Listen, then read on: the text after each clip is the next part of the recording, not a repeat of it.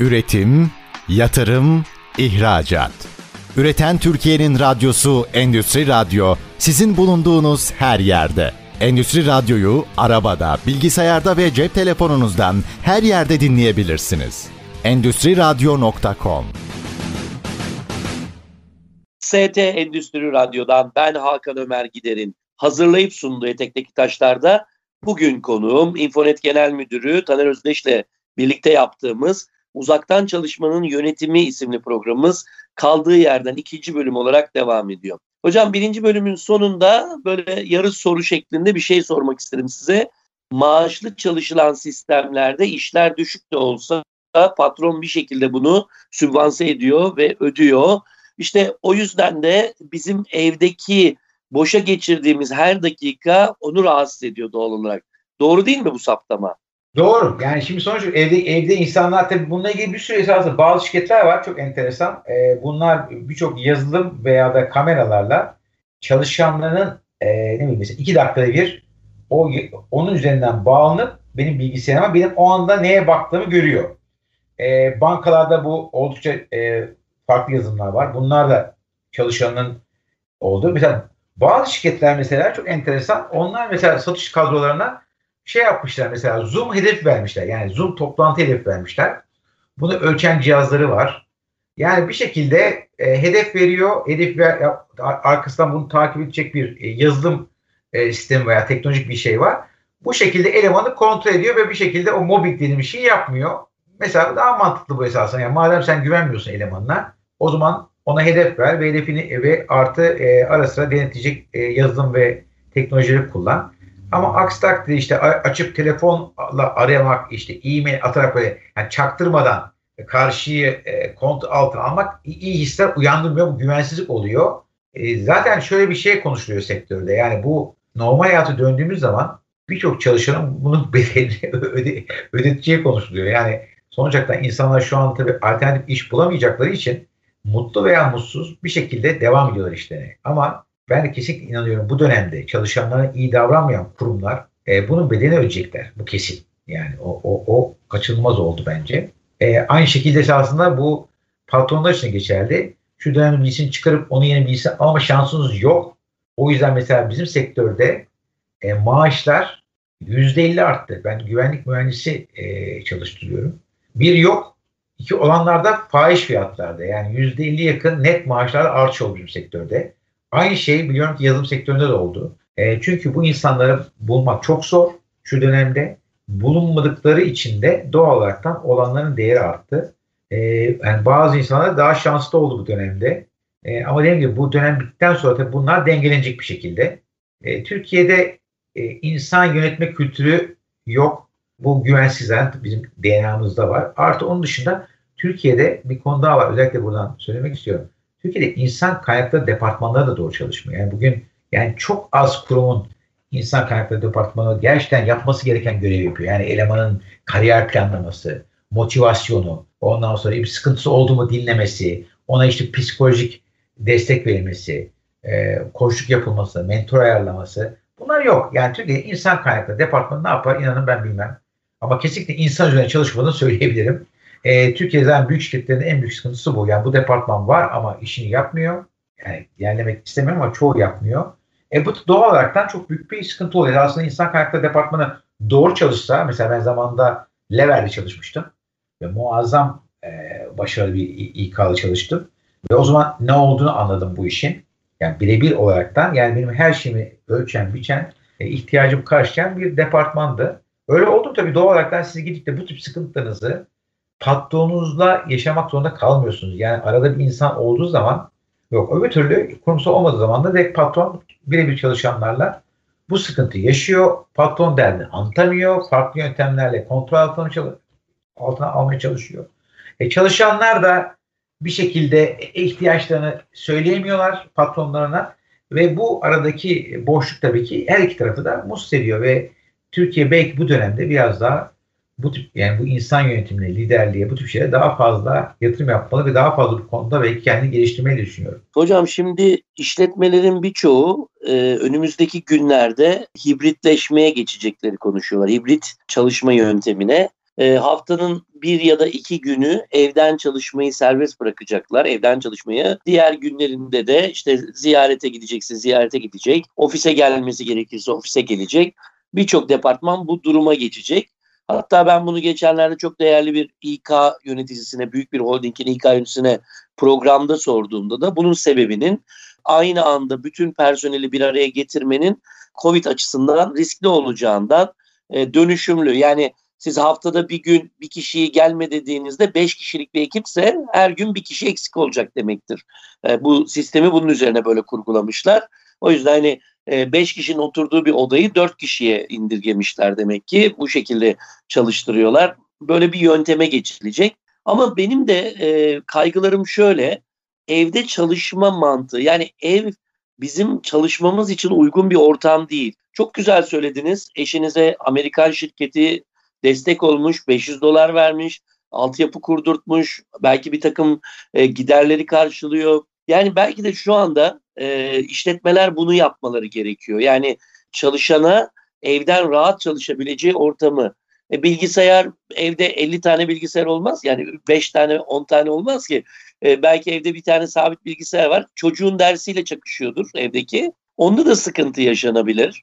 E, galiba bu altyapının önce hazırlanması ondan sonra böyle bir şeye kalkışılması lazım. Siz de bu hibritleşme çalışmalarını gözlemliyor musunuz? Şimdi biz kendi şirketimiz olaraktan bir kere ofisimizi değiştirme kararı aldık. Zaten vardı ne zamandır kafamızda ama şimdi ona, ona göre bir ofis arıyoruz. Yani daha e, uygun bir şekilde şartlar olan yani altyapısını ona göre yapacağımız bir ofise geçeceğiz. Doğal mevcut ofisteki yapı e, yani e, bir kere şu var ki şöyle düşünün yani bundan çıktık normale döndük. İşte insanlar birbirine o kadar çabuk güvenemeyeceklerdi. Çünkü bunun bir iki ay sonra tekrar çıkmayacağını kimse garantisini veremez.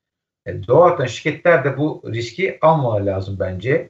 O yüzden yani sizin ofisinizde eğer e, çalışma alanı e, buna uygun değilse e, o zaman doğal siz yani çalışanlarınızı evden çalışmak zorunda kalacaksınız. Yani bunun yani veya çalışanlar evcik çalışan yani ben gelirsem ofise yapanlar var bunu istifa edeceğim. Yani bu tip tehditler yapılıyor. Şu anda şu dönemde de yapılıyor bunlar.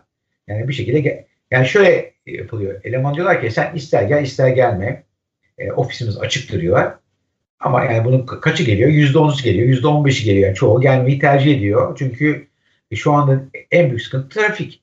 Yani trafik eskisine göre çok fazla arttığı için e, bugün e, e, e, özellikle Avrupa veya Asya yakasında oturan bir insan Esten Bey günde 2 saat de gidip gelirken şimdi bu süre 3 hatta 4'e çıkıyor özellikle cuma günleri, pazar günleri. Bir kere trafik ülkemizde bir kere top taşıma diye bir şey yok.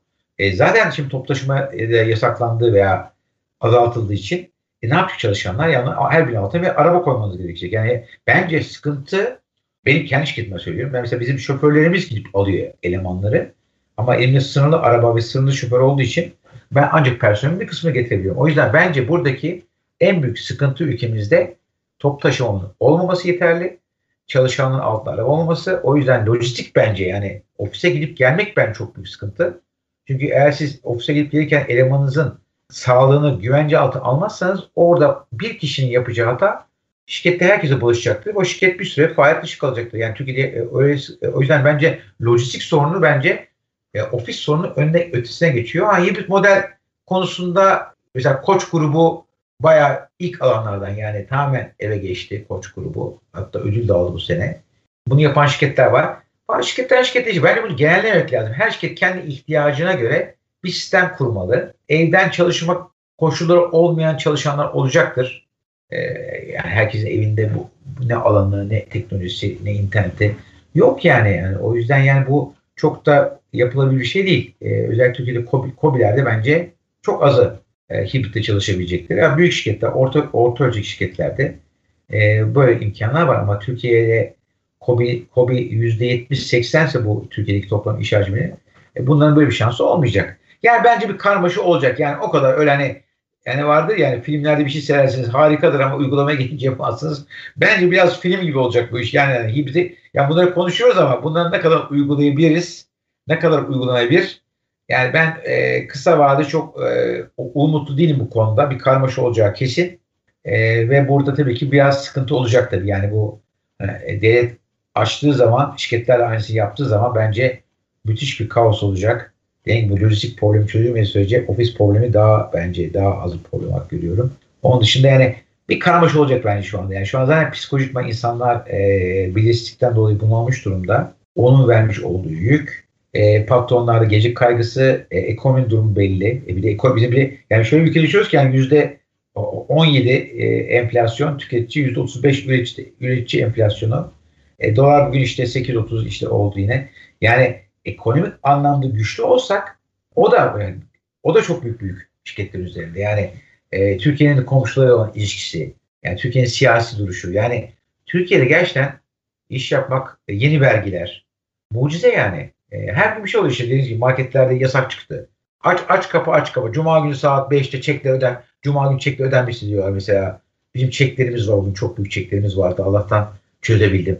Yani böyle günlük kararlarla yönetilen siyaset anlamında ne yaptığı belirsiz, ekonomik anlamda e, güvencesiz olmayan bir toplumda, e, altyapısı olmayan toplumda bence hani hibrit mi değil mi bence şu andaki en en en ben ufak problem.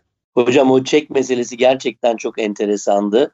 Tamam şimdi çeki ödeyecek insanı korumak adına hadi bu çekleri bir ay boyunca ödemeyin dendi. İyi de o çeki tahsil edip e, bayramda e, maaşını dağıtacak ya da ne bileyim işte kendi ödemelerini yapacak kişilere e, bu zorluk oldu. Yani tamam çeki çekten gelen parayla mı döndürecek ne yapacak ama ticaret bu. Yani herkesin bir takvimi var. O takvime göre de bir yaşam şekli var. Şirketi döndürme şekli var. Hakikaten çok sıkıntıydı. Siz de onu e, gündeme getirdiniz, söylediniz. Bilemiyorum şimdi e, hibritleşme meselesi değil de ben yıllardır şeyi savundum. Satış elemanlarının özellikle danışmanlık yaptığım firmalarda İstanbul'da yaşaması gerekmiyor bu insanların dedim. Bölgesel olarak eğer bir satış yapıyorsak atıyorum Karadeniz bölgesinde bir ürün satışı yapacaksam Trabzon'da yaşayan bir arkadaşımızı bu işe görevlendiririz.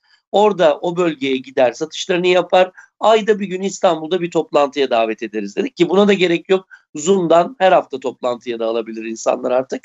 Fakat bir türlü patronlara buna inandıramadık. Yani çalışmaz, e, kafasına göre dolaşır, bilmem ne yapar. İyi de yani siz de hani bir hedef koyarsınız. Yapamazsa da adamı işini elinden alırız diye söyledik. Bir türlü olmadı. Ama galiba bu virüs bu işi öğretecek. Buna aslında e, uzaktan çalışma demiyorlar. E, kanunda yeri de var. Yani uzaktaki bir elemanı çalıştırmak da kanunda var. E, buna da geçilecek mi sizce daha yoğun bir şekilde? Bu konuda ne düşünüyorsunuz? Özellikle satış elemanları konusunda. Satış elemanları konusunda e, tabii ki bence e, bizim sektörde var. Yani o şehirden birisini alıyoruz ve tabii ki o mobil oluyor, e, evinden çalışıyor. Zaten buna geçen birçok şirket var. Ama dediğim gibi bu sektörden sektöre değişir. Yani bugün mobil, mobil personel var, mobil olmayanı var. E, ondan sonra ben üç şeyin Türkiye'de gelişeceğini düşünüyorum. Bir tanesi call center'lardan daha çok call center üzerinden daha çok çalışacak şirketler veya e, çözüm ortakları daha çok yapacaklar. Yani daha çok kendi satış personeli yerine belki bununla ilgili dışarıdan e, e, kaynaklara başvuracaklardır.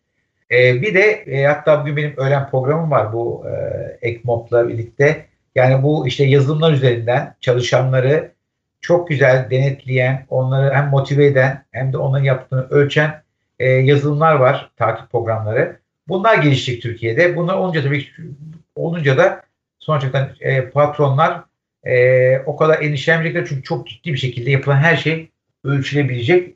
Hem çalışan motive olacak hem de patron e, yapılan çalışmaları net olarak görebilecek bence. O yüzden 3 şeyin gelişeceğini düşünüyorum. Evet hocam bu bölümün de sonuna geldik. Üçüncü bölüme doğru geçiş yapacağız. Müsaadenizle ben bir anons geçeyim. Efendim bugün Endüstri Radyo'da Etek'teki Taşlar'da program konuğum Infonet'in genel müdürü Taner Özdeş. Kendisiyle uzaktan çalışmanın yönetimini konuşuyoruz. Son bölüme geçeceğiz. Kısa bir araya gidiyoruz. Az sonra tekrar geri döneceğiz. Lütfen bizi dinlemeye devam ediniz.